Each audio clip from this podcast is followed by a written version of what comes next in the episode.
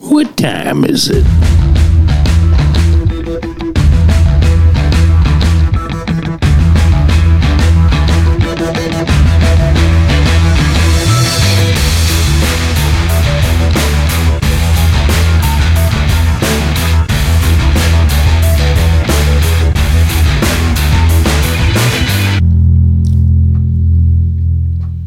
Welcome in to the 237 podcast. I'm just trying something new. I like it. I like it. I like it. Have fun with it. I'm Travis Strickland.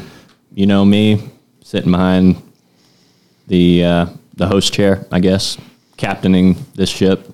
Got Steve Burchell with me here as always, our resident ufologist and hypnotist and whatever else we need him to be. Good morning.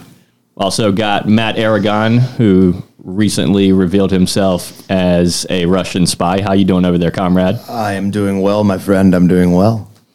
Scott Dean, the producer, Hello, hello, hello. and uh, Rob Webster, our skeptic. He's not here today. He was skeptical about whether or not we were going to have a podcast, and uh, didn't show up. So we're going. We're going to press on without him here. Got a good show for you here today.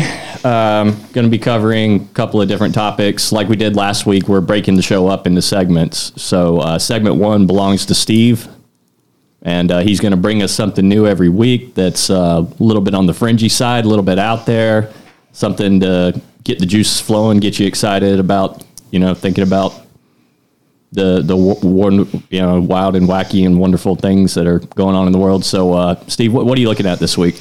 We're looking at the uh, Global Consciousness Project, which put uh, about 70 random gen- number generators around the planet. And they've noticed that as unusual events happen around the planet, that uh, these generators become less random. And I know you guys are probably all sick of hearing about it because we've been talking about it all week on the back deck. Oh yeah, yeah, yeah. I, the, well, the listeners haven't, so they, they don't know. So this is all new to them. So we, we need to always keep that in mind. That you know, even if we talk about this stuff beforehand, we're starting over. We're, we're starting over fresh. So random number generators, global consciousness. What does what does global consciousness have to do with number generators? How do you how do those two things intersect? That's what they're trying to figure out. Okay, They, so they, they don't know. That's, Well- that's the whole point. Okay, so what are they what are they using the random number generators to try to is that like a measuring uh, a, a, a, an, giving them the ability to measure something are they trying to measure consciousness what are they? the high, hypothesis right now is that globally, the consciousness of all of us put together, or groups of large people put together, affect these random gen- number generators. Okay, so this kind of ties in with stuff that we talked about in season 1 where we were talking about, you know, consciousness in general and uh, the more people that you have focused on a, a certain event, it, it can change the likelihood that that event will occur um, in ways that we don't fully understand. So this is this is a uh, a group of people that have bought into that idea and are now trying to like quantify it and get some actual actual numbers and run some experiments. And one of the tools they're using to do those experiments is these random number generators. Yeah, and it's a group of PhDs, by the way. Well, that's that's always good, you know. So it's not just some uh, It's not me and you right. planning yeah, around, exactly. you know, I'm saying, hey, this is what we see. Yeah. No, the, these are all PhDs and PhD candidates that are looking at all this data. And the way it's looking, fellas, it's statistically, it's above chance, way above chance. I mean, and, and the data is showing not huge fluctuations, but just enough that it's, you know, well above chance. Okay, so when you um when you say like the the results that they're getting, what de, like define a, a random number generator for me? Like, uh, well, like what exactly are they doing? I mean, are they split? Are they spitting out numbers between one in a million, one in ten? Like, No, what? these things are just like flipping a coin, heads or tails, ones or zeros. Okay, so it's it's it's binary, and they're they're getting one result or another. So they're that kind of simplifies. Right. And anybody who wants to look at it and actually look at the data, go to the Global Consciousness Project. They've got all the data on there. There's a little tiny menu up on the right hand side. You can pull that down, and you can look at all sorts of different areas and even what they hypothesize and all that. Okay. Now, I have a question. Do you know uh, the schedule of these number sequences that are given off by these network of random number generators around the world? What what is the schedule of their? Or, you know, when do they broadcast or generate their numbers? 24 hours a day. It, just all all day long, just spitting out numbers. And it all goes to a central computer. It's a, it's a central uh, uh, database or feed that everything's Right. linked to and Yeah. uploads to automatically. And okay, Yeah, the so first it's like one. tick of a clock, and they give out a. I'm a trying to remember when Princess Diana died. That was in 97, I think. somewhere I around was gonna there. I was gonna say 98, so I think we're at least in the ballpark. least Okay, in the so same she's era. she's the first one that they got significant data on. Oh, so Was- they've been was- running this since the 90s. Yes, the so late that- 90s. That event is one of the first things that they captured, and that they noticed a significant spike. You know, Well, it's, it's important that they've been doing it that long because if you just turned it on, you know, two years ago and we're already trying to make claims about what the results said, uh, it, it- people's response would be, well, it hasn't run long enough. We don't have a large enough data set.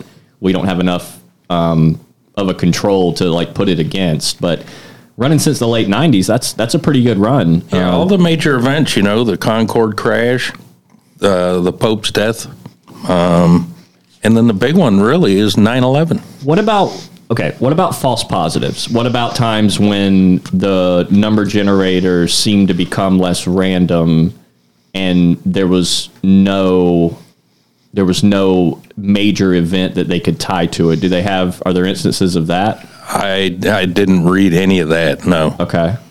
It only seems to correlate to major events around the world, not just local little local events. I wonder if they have it like charted out where you can look at um, like a line graph where you can see the spikes. Well, I, I was just going to say I have one with, from the same the the, the, the same uh, project that he's referring to. Uh, they have it uh, on their site, uh, graphed and figured for a handful of events from recent history. Um, the from the coronavirus pandemic to Black Lives Matter and George Floyd's killing to Derek Chauvin's trial verdict. Yeah, uh, well, that's the thing, man. And there's- we've there- had so much shit happen in the last two years. I saw a meme today where it was some like I don't know third grade kid with her head like in her in her hands, and she's like got a tear in her eye, and she's looking down at a paper with a pencil, like trying to learn something. And it's like this is what it's going to be like when future Yeah. generations try to learn about what happened What in happened twenty now? Yeah, since twenty twenty um, because it's a, it's a weird time in history where it just seems like one thing after another after another. We literally just kind of got on the other side of the pandemic and jumped straight into a war in mm-hmm. Europe. But uh, yeah, one of that, one of those that uh, it regarding the coronavirus uh, pandemic. It's uh, you know it was an event in Italy uh, in March 27th. The Pope held a uh, special ceremony and ritual at the Vatican uh, as a uh, prayer for all of those affected by coronavirus, both in Italy and around the world. Um, and the graph, I wish we had a way, you know, I should, could have got this up. I wish I would have. Um, but the graph shows uh, data from uh, two hours prior to the service um, and the hour of the service. Um, and the, uh, this, it is a, I'll show it to you. That is the uh, graph and figure of the uh, uh, the number sequences. Now, what it shows is the you know about two hours before the this I think the uh, the ritual service was held at uh, six o'clock, uh, so uh, four to five. Uh, there was a low frequency of the uh, patterns within those random number generators around the world.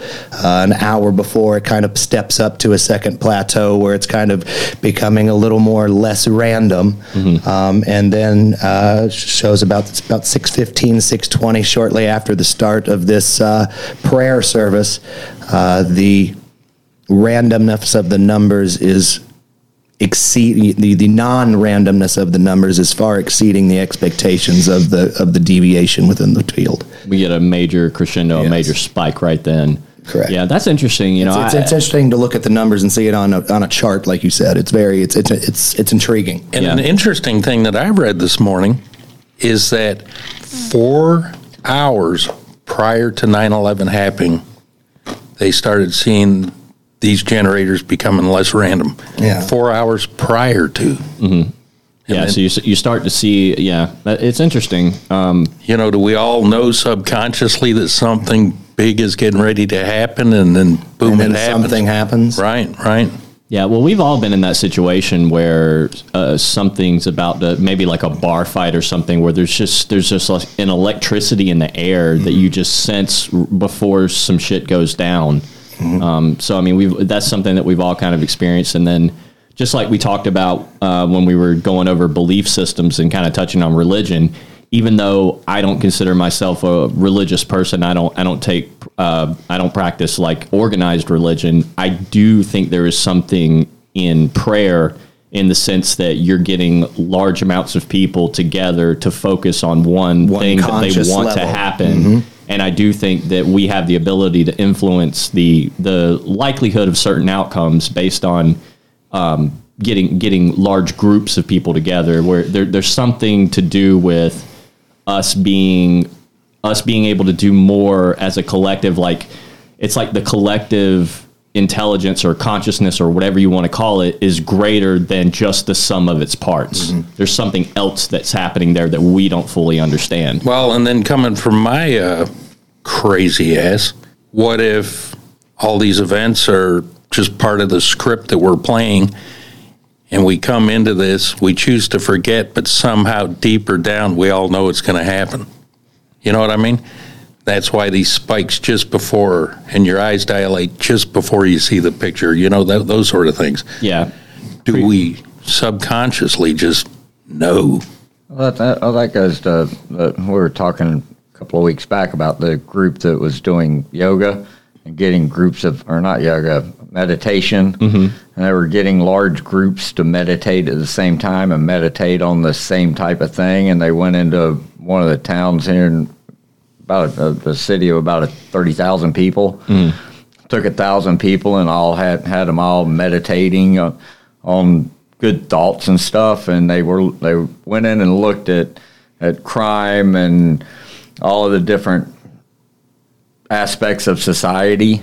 And as soon as those people started doing this, all of the numbers for like you know crime and violence and and just people's bad thoughts in the city dropped by 10 15 20 percent Yeah, so that would be like an example of a, a secular example of doing the exact same thing as prayer, but Yeah. without you know, but but instead of just just having it being honest intention of humans without really involving any sort of deity or, or God or entity or anything like that. It's just like you know, so something that we're trying to accomplish as a community. But the fact that you could take a thousand people in a town, separated from thirty from the other twenty thousand people in that town, mm-hmm. and have them just thinking good thoughts, and that idea spread completely through that population. It doesn't take doesn't take a whole town to make a change in a town. Mm-hmm. It only takes a small group of people to start to act differently for that idea to spread. It's not yeah, even was it? actions though; it's just intentions to Yeah. act. They're, they weren't even, you know. Well, I mean, I, I, I kind of think it, it's probably both. You know, if you got a thousand, if you got a thousand people in a town of thirty thousand, and those thousand are consciously thinking about doing good things, not not harming their fellow man, being polite, being kind. When they're out, just by thinking that in a group, when they go out in the public, aren't they going to transfer those ideas through physical action and words and thought? Well, and probably other ways too that are not even known to us. But I think it all starts, each one of us has to change ourselves, and then collectively as a group, we'll slowly change each other and then so forth. You know, it's like going into work in the morning. You can walk into into your job and you can walk in and be grumpy and you know not have a smile and just go, oh yeah, okay, and walk in. But if you walk in with a smile and hello, how are you today? How was your night? Did you sleep well? And come in with a positive attitude. So, not only does your day work a little better, but usually everybody else that you're working with day go better. So that, I mean, the, the pushback against uh, the way what we started out talking about here was was random number generators and the fact that they can be influenced by events in the real world, and that's a separate conversation from, Yeah. um, uh, you know, have well just have good intentions or or If you're gonna, have- if you if you 'cause- expect to have a shitty time, you're gonna have a shitty time. yeah, well, and that's that's th- there's something to that. Obviously, I mean that's pretty. But it's but it's a different concept. Well, yeah, and then there's also parallel, We're yeah. also going to have to jump into a conversation about free will and precognition, which is like um, when you're literally acting. You're basically it, there. There have been scientific studies where people essentially are they they think that they're looking at something, formulating an intention, then doing the acting, and then figuring out how their actions affected their environment. When in fact, what seems to be happening is you act and then you become conscious of your action and then you piece it all together and try to like retroactively make sense of, of things that are just happening to get into that would be to get into a, a discussion of free will which i don't really want to do today that's going to be that's Yeah, going to be another day um, but as for the way that you ended up on this website in the first place, Steve, and, and looking into these random number generators was that experiment with the plant in the room. Yes. Do you want to do you want to take us through that? Yeah, basically what they did is they took a dark room, they hooked a grow light in the center of the room to a random number generator, and put a potted plant in one corner. And what they noticed, you know, over the course of several days, that the uh, light tended to stay on the plant a little more often than it did in all the rest, the other three corners of the room.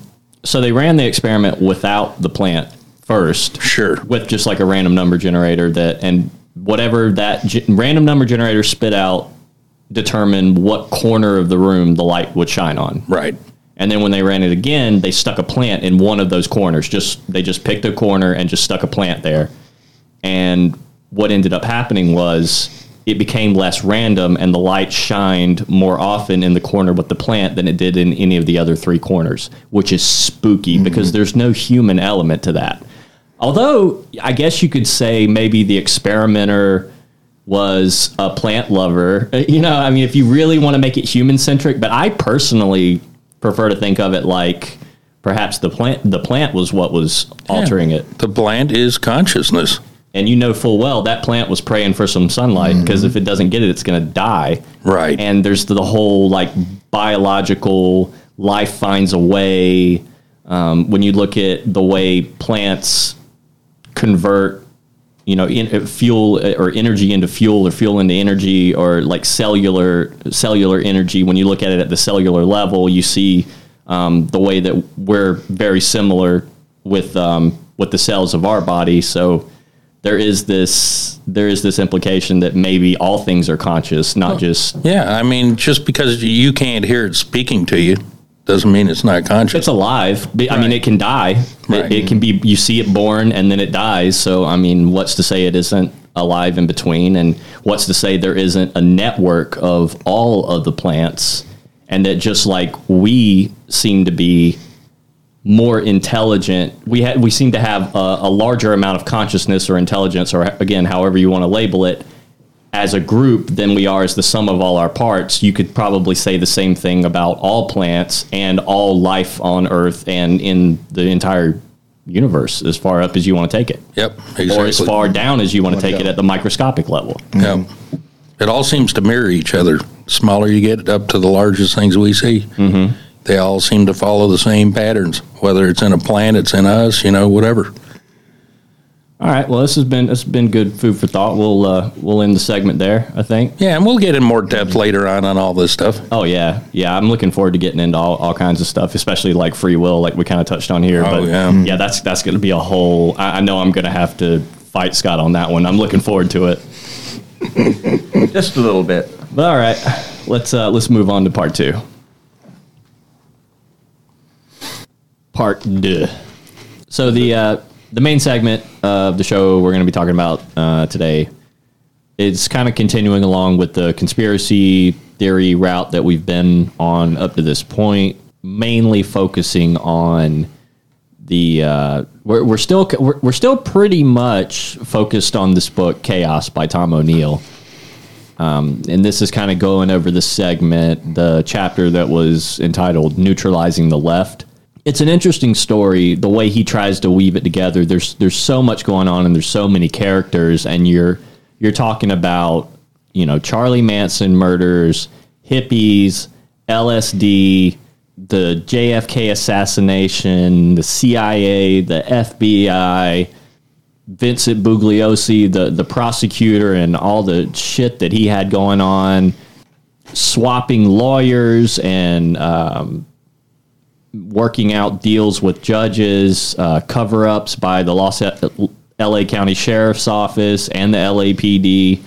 Um, it, it is it really is a hell of a story, and it's one that you're not going to get everything from the, the first time through, which is why I thought it would be cool to kind of break it down in the way. And we're actually going backwards from the way that it's presented in the book, which when you're dealing with this amount of information, it really doesn't matter what order you take it in. There's there's t- there's way too much to get in one pass.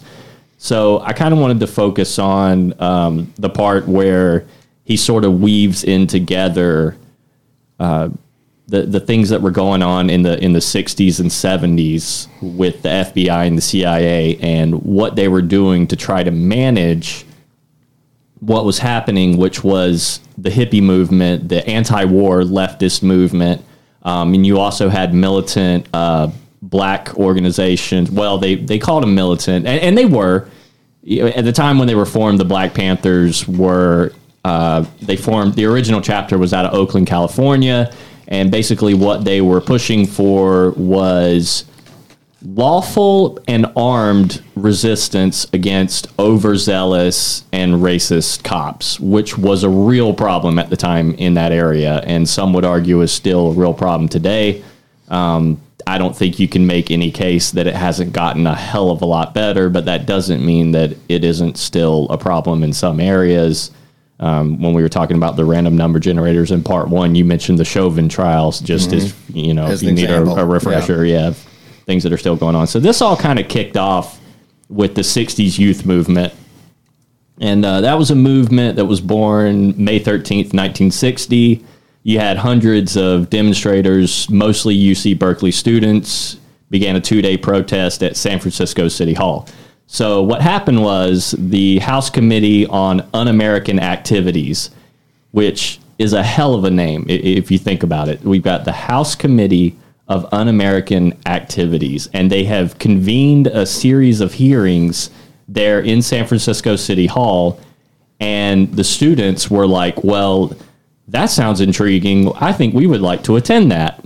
To which they responded, "No, you're you are barred. Don't come here. You're not welcome here. These hearings are private." So they showed up anyway, uh, about 500 of them, and it, it, it got a little it, it got a little tense, and they ended up breaking out the fire fire hoses on them, uh, sprayed them down with water, blasted them down the marble staircase of the San Francisco City Hall. So that they were they were thinking that that'll that'll be the end of it. These you know these stupid kids, let's get them out of here. Uh, they showed up the next day with 5,000 protesters and the HCUA was so shocked and, and put off by this that they never again had a meeting outside of Washington, D.C. From that point forward, they were strictly doing the meetings there in D.C. They were like, we're going to stay the hell out of California. Uh, J. Edgar Hoover of the FBI was like, there's no way this is our population that's doing this. The communists have got to be behind this. Um, there, there's clearly they're the ones to blame for this movement. They have infiltrated our youth, and they are. It, it was like it was beyond his comprehension that it was even possible that there were people that just had opinions that ran counter to to what they were doing. And again, this was the this was the committee for un-American activity. So anyone that and basically you, you see a lot of this with the misinformation thing now, where it's like anything that it, it's the same thing with a new label, right? It's like if you disagree with if if the information you're putting out there doesn't line up with the narrative that I believe in, then it's misinformation. And it was the same thing with activities. It's like if you're doing something that runs counter or you're protesting something that we're in favor of, that's un-American. You know, it, it, it's the it's it's similar idea with like Anthony Fauci up there going, Anthony Fauci is science. Mm-hmm. You know, exactly. it- it- they're saying we are American, and if you're against us, then you're un-American, which is ridiculous. And, and they knew it was ridiculous. And even back then in the '60s, you know, these stoned out hippies were tripping on LSD mm-hmm. and beating down the door of City Hall, going, "Hey, what do you? Why are you calling us un-American? We we have just as much a right to you know express our opinions and have our opinions and make them known and and protest things if we want to." So that was basically what kicked all of this off. Um, from that point, they revived an old um, intelligence program, which was COINTELPRO. COINTELPRO stood for Counterintelligence Program. It was something they had used before. This wasn't new. Uh, they used it in the 50s against civil rights activists, uh, especially most notably against Martin Luther King Jr. Um, they a lot of the so i if you've ever heard someone disparage Martin Luther King Jr., they'll talk about how he was a womanizer and how he did all these things, and he may very well have been uh, a womanizer, but so was every other man during that era. And his and his wife knew about all of them. Oh yeah, like if you were popular and everyone knew who you were and you were, you know, doing really well, you were slinging dick. And this this has been uh, prominent in human history across all mm-hmm. men across forever. Yep. You know, except at least by the 50s we weren't just straight up raping people unless you're well, I mean Bill Cosby was a, a Yeah, I little mean, different. But yeah. even then, I mean he's out now, so it was it was a different time, people, okay? Like Well, I- he uh, I'm at sorry least- if that offends you. He at least put him to sleep. Well, he at least drug him first. yeah so that's you know wasn't anyway. Uh, but, but yeah so they, they they revived this old program this old program. They're like well this worked pretty good for uh, you know pushing against civil rights activists which eventually you know civil rights did get to a, a decent place. There there was still jim crow and shit that went on afterwards that was kind of fucked up but it, it did have it did have some um, some effect. So anyway they're they're going to revive this old COINTELPRO and CIA at the same time in the same month uh, starts a new program called Chaos, and basically w- what the purpose of these. Uh, well, COINTELPRO, in their case, we know exactly what their mission statement was because they wrote it down. And at some point, there was a small field office in Pennsylvania, and a bunch of activists um, pulled a play straight out of the FBI playbook. They cased this place. Uh, they they went around and and did uh, surveillance. Um, they sent in a woman to who pretended that she was a student to try to get get like a layout of uh, lay of the land and figure out you know w- when people were there and when they weren't there. They end up breaking in with a crowbar and go into these filing cabinets and they just stuff their bags with these papers. They were not going in for anything specific. They were going in to see, they were they were hoping to find reasons for Vietnam. Yeah, they were that. That's uh, that so. was their original intent, but they end up finding a lot more. Yeah, they found well. They found out everything there was to know, pretty much. Well, not everything there was to know, but they found out a lot, enough um, about COINTELPRO, and all of this stuff ended up in the New York Times. If you want to look back at it, it's all documented. Uh, but basically, J. Edgar Hoover had a note, uh, like a mission statement, and he said the purpose of COINTELPRO is to expose, disrupt, misdirect, discredit, or otherwise neutralize organizations.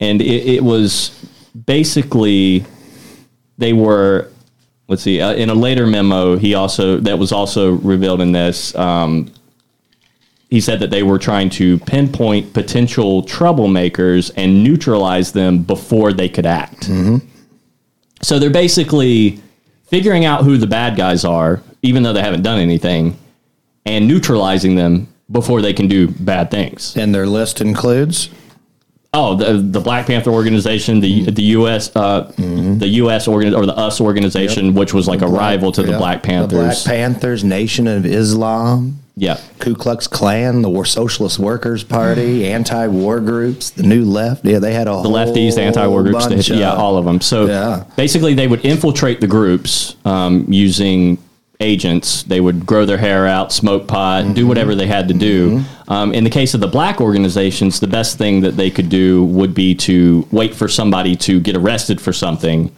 and then offer to commute their sentence in exchange for infiltrating this group. One of the most successful times they ever did this was with, what was it, William O'Neal. He was turned informant after impersonating a federal agent and stealing a car. So this is a guy that apparently wanted to be law enforcement or wanted to be a federal agent. He was playing cop, pretending to be, and they were like, "Oh, Perfect. yeah, you want to be a cop, huh? Bet. Okay, no We'll problem." a real badge. So he infiltrated the uh, the Illinois chapter of the Black Panthers and actually rose to the rank of personal bodyguard for the then chairman of that chapter, Fred, Ed Hampton. Hampton. Yeah. So if you want to know, eh, eh, like in this case, this was a very extreme example and a very successful example of what they like to do. In this case, they got William O'Neal to drop a barbiturate into Fred Hampton's drink one night. And then because they had a detailed layout of Fred Hampton's apartment, they were able to, once he was unconscious, raid his apartment, during which time they shot him twice in the head. They assassinated him. They straight up took him out. Now, some might ask, why, why, why is Fred Hampton so important? What was, what was Fred Hampton involved with in Chicago that made would maybe make him a uh, large target for this te- project? You tell me. Fred Hampton organized and was the starter of the Rainbow Coalition within Chicago. So they were gay too? Well, it was uh, groups of poor whites, poor blacks, Hispanics, gays. Oh no, we can't have that. Fred Hampton organized a group of every street gang and organization and group in Chicago to organize against political corruption within Chicago. So he was a uniting force He of the everyman. He united probably the one of the scariest, or not scary, one of the most useful and uh, how what could have been most powerful political movements in modern history. Oh, because the Black Panthers blew up. They started Yeah. out in Oakland, but Mm-hmm. like I said, this is the Illinois chapter. They had chapters all over the country, a lot of them. But these were, yeah, these were the Black Panthers. These were the Young Patriots, the Young Lords. It was groups of. And they were all protest movements, right? Yeah. Well, the- You know, which in in Well, well, the Black is Panthers, stifling free speech. the the Black Panthers really didn't start out as a protest group. They started out as a community organization group, and they were they were starting daycares and and early schools, like preschools, and setting up uh, health care. Yeah, they had And- community outreach. Mm-hmm. They would make sure that people had housing and meals that couldn't otherwise afford them. They were, yeah, they were looking out they for were- the community. and, they were really push pushing more to get out black vote. To it wasn't until all of that started that the CIA and the FBI got involved, and once that started happening, they became way more pushed into aggressive. Ended up being the Black Panthers splintered into a couple of different groups for a while. Right. Well, that wa- that was the idea, the kind of divide and conquer, and they would play the groups off of each other. Um, So, in, in one of the one of the biggest um, or most insane cases, this was also revealed in the documents that were stolen from that office. Uh, there was an instance where the FBI convinced members of the U.S. organization, which was uh, another black militant group, that the Black Panthers were meeting on the UCLA campus to plan assassinations to try to overtake Yeah. them.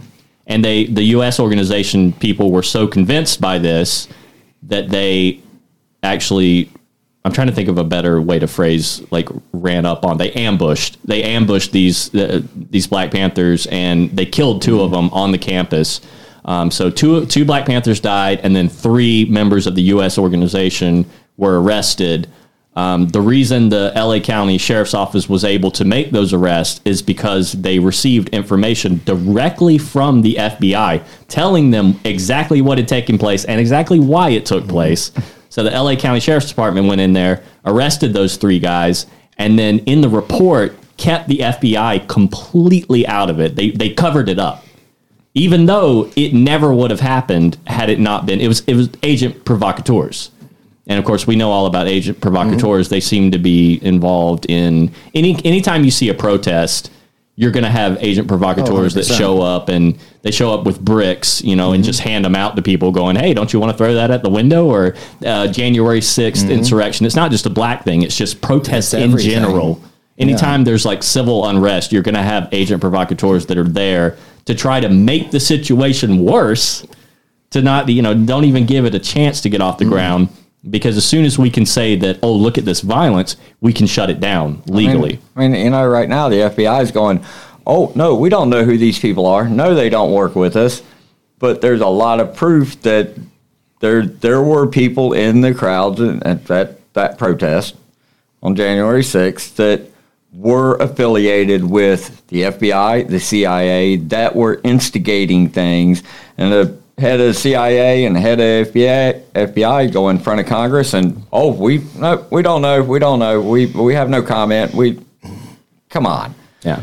Either admit either say no we these people aren't ours which they refuse to do which means they are their people and they were there to instigate and start problems. Yeah that was that, that was a recent thing in the uh, who who was the was it Ted Cruz who was grilling the Yeah. uh, the CIA Yeah. yeah. Yeah. the CIA Yeah. spokesperson and or was it FBI I can't remember honest to God at this point they're the same They're thing the same Yeah. thing. They're the same goddamn thing, except Yeah. that the CIA is not supposed to operate domestically. Allegedly. It- well, not even allegedly. Not- not we even know for a allegedly. fact they do. gets- They're not supposed to. Chaos. It's legally not supposed to. yeah, Chaos was was the CIA's version of COINTEL, COINTELPRO that was launched in the same month and is documented that they operated on domestic soil. We know they do it. Well, it's like thinking, you know, if you want to relate dates, uh, the Rainbow Coalition was started in Chicago in April 69. Mm-hmm. And by, what, four months later,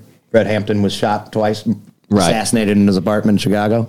Okay, so by 69, though, it, this is where it gets sketchy because although the Black Panthers were, they had a lot of good ideas and they did a lot of good things. And I think that, I mean, in a different time, in a different world, I could absolutely see joining an organization mm-hmm. like that and feeling like I was a part of something and wanting to make a difference. And so I get that. However, it gets sketchy because the Black Panthers did do a lot, lot of, of violent shit. shit. They yeah, did. they they did kill people, But, and but note note that the uh, the focus of uh, the government surveillance programs were not the violent actions of the Black Panther Party. It was the people like Fred Hampton. Yeah.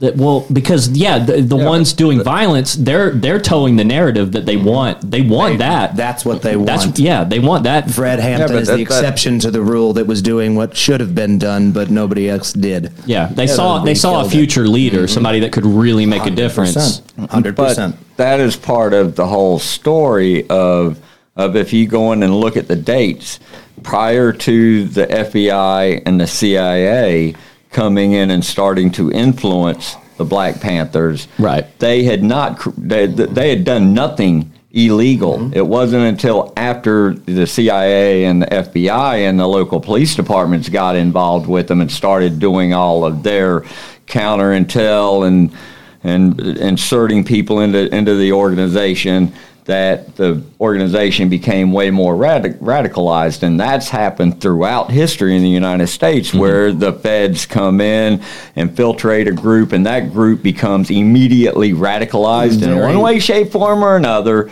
Uh, half the members go to jail and A good a good one in my memory of recent uh, that involves very similar to this. Um, do you remember the uh, Gretchen Whitmer? Yeah, uh, attempted abduction, kidnapping. abduction plan uh, of the nine people involved in that plan. Uh, six of them were feds. Right. or paid informants by the six, feds. six of them are feds. Yeah, and you had the, it, was that that wasn't the same case as when they gave that poor schmo the uh, the remote detonation device for an explosive. Oh no, that was yeah. That was yeah. a different That one. was a different they, one. This That's a poor different guy, this poor guy who is one. almost surely on the spectrum. That was a different one. Yeah, uh, they gave him a device which they said was a uh, a remote Mm-hmm. detonation device that would kill a bunch of people with an explosive were he to detonate it. and they were going back and forth, and um, basically they radicalized this guy. Then gave him a fake detonator and told him to detonate it. He presses the button, and immediately all, he realizes that all of his friends are feds, and they all just jump on him and arrest Yeah. him, and he's Yeah. he's you know going away for terrorism, domestic terrorism. Mm-hmm. But they they set the guy up. They they facilitated the entire thing. They radicalized him. They gave have him a been- fake. It det- would not have been I mean, possible without their intervention. And- right? and- no. Yes. And, and and here's a thought on that, right? Why are they doing that other than to scare the populace to allow them to have more power and control? Well, I mean, J. Edgar Hoover to- laid it out to expose, disrupt, misdirect, discredit, or otherwise neutralize the activities of organizations we don't like. Mm-hmm. Yep. Yeah. 100%. So, but you're you're right. I mean, the, the black the Black Panthers they were they were doing pretty well. They were making a difference, and but it really started to kind of unravel for them around '67. Uh, Huey Newton was one of the founding members. He shot and killed a cop in 1967. Yep. That was a bad look. Uh, in 1968, El- Eldridge Cleaver, who was the head of the Panthers Ministry of Information, was involved in a firefight during which he and two cops suffered gunshot wounds, and a 17 year old Panther was killed. A year later, there was another altercation that left four more Panthers shot and killed. So it started by the late 60s. And then you said Fred Hampton, that was in 69. December of 69, I Yeah. think. So the writing was on the wall, and he was really trying to pull the Panthers back towards their mm-hmm. roots, it seems Yeah, like. that's the- yeah, Really yes. trying to get them back on the rails, mm-hmm. and he was doing a good job at it. And they were like, well, we can't have This Is not going to happen. Right. So, and that's the point at which they killed him. So, it's it's a bitter pill to swallow, and it's it's um, you know it's a, it's a tough thing to know about. But every everyone needs to know about this, and of course, once these documents. So the burglars that we were mentioning earlier, that was in seventy one. So that's two Yeah. years after Fred Mar- Hampton. March March 8th, 71, and it was on the night of the, like you said, they cased it. Mm-hmm. They cased it. They knew it was going to go on. Uh, they figured that their best chance to uh, strike was on Monday, March 8th, 1971, which happened to be the, the uh, largest sporting event uh, around that time, which was Muhammad Ali versus Joe Frazier at Madison Square Nice. Garden. Yeah. So they figured then know that they had one uh, guard on duty that night that was uh, busy listening to the radio and watching the TV, and they broke in. That's pretty crazy, man. Can you imagine being on being in that group and, like but, but yeah, I mean, they, like, if you they- get they were- caught, they're gonna Yeah. they're oh my god, what the but things yeah, they would do to you. They broke in, and uh, they again they were hoping to find uh, anti-war. Hopefully, something for you know towards information of why and what was going on in Vietnam. They felt like they were being lied to about the real And, motivations. uh, they, like I said, they came out with uh, like they just opened file cabinets and shoved stuff in pockets and in bags and ran out. And they eventually, uh, from that came the uh, Church Committee, the church commission, and uh, out of that investigation, looking at all of it, they found uh, COINTELPRO, um, MK Ultra, uh, uh, Mockingbird, Operation Mockingbird, uh, propaganda campaign with domestic and foreign journalists operating with uh, CIA assets, assets across the, uh, the globe, uh, fam, uh, Project Family Jewels, uh, the CIA uh, program for uh, international uh, assassinations of world leaders. Well, uh, they found a lot of shit. I know you're not going to be able to list them all because there were 2,300. Yeah, they, they they 2,300 big actions against organizations that they didn't like. Project Shamrock. Uh, the NSA was uh, came out that even back then, telecommunications companies were sharing their data with the NSA and were performing signal blockings in areas that they did not want communication to get out of if they didn't. That was real life. They found a lot of stuff. So there were there were congressional Mm-hmm. committees that were and and you mentioned Frank Church, 1975, the Church Committee findings.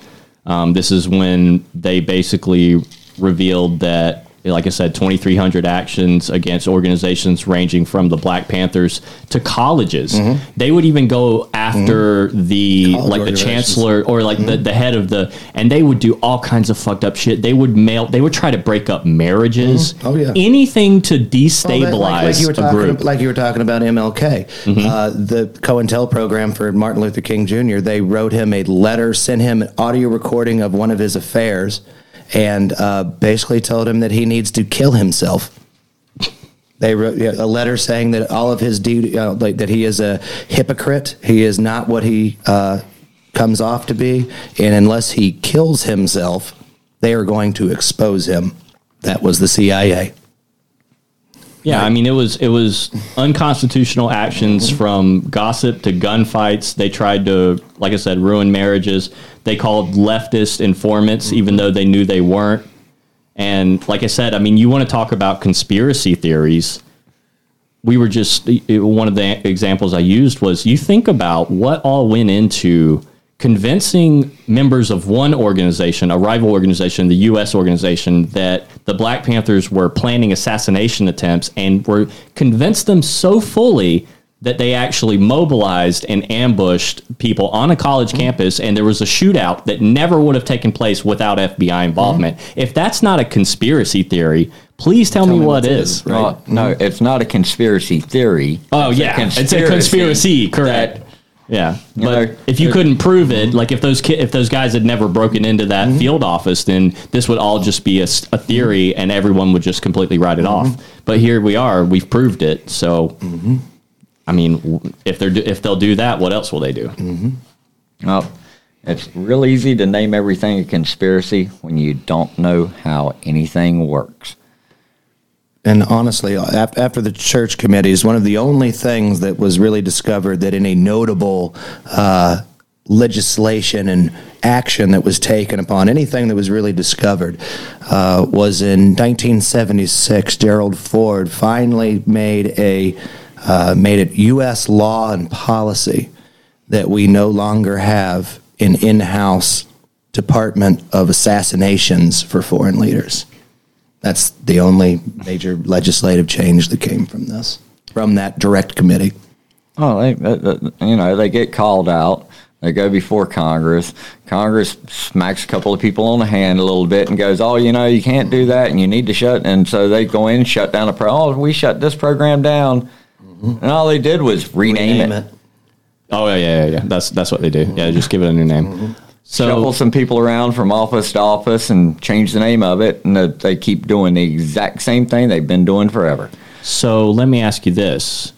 What was the single turning point, the major event that happened around the time of all the things that we're talking about that completely shut down the hippie movement, that gave people the idea in their heads that when they see a hippie, it's probably a murderous, raging psychopath. And if you take LSD, you're going to lose your mind and end up murdering a bunch of people. What, what took place right around the time? Maybe uh, Charles Manson. Charles Manson, who was locked fake up in federal institutions for the first 30 years of his life and was apparently an informant who had an endless get out of jail free card for everything that he did, and who was tied in with of LSD and other endless drugs. supply of LSD, who was tied in with um, multiple people who um, that we talked about. Roger Smith, who was apparently tied in with either the CIA or the FBI, not sure. There was also a character named Reeve Whitson, who is a very interesting and enigmatic character.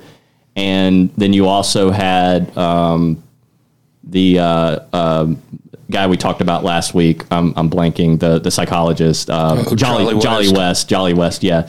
So all of this kind of ties in together with Charles Manson and the murders. You've also got Helter Skelter, which was the official narrative about why he did what he did, which was to incite a what was it again? A race, Race war, war. with the uh, Black Panthers.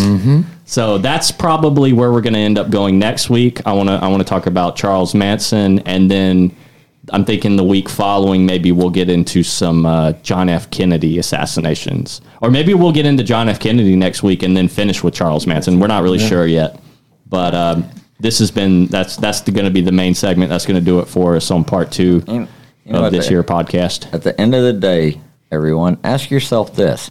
It's been how long since JFK was assassinated? And to this day, most of the federal documents that have to, that pertain to it are still under lock and key. They let a little bit out, and they were supposed to have released all of them at this time because they've aged out as far as. But the feds still keep going. Ah, no, you know what? we we'll let this bunch go now, but we're still keeping this. Yeah, so maybe we'll get into JFK next week. I think that'll be fun. We can get together maybe sometime this week and watch. I think uh, Oliver Stone's got a new documentary out that goes through everything um, in in uh, what's what's known more about today, what's been leaked out since then. So maybe that that'll be a good direction for us next week. But in the meantime, we're going to move on to part three. Yeah, which is pretty much our weekly segment on free speech. So let's get into it.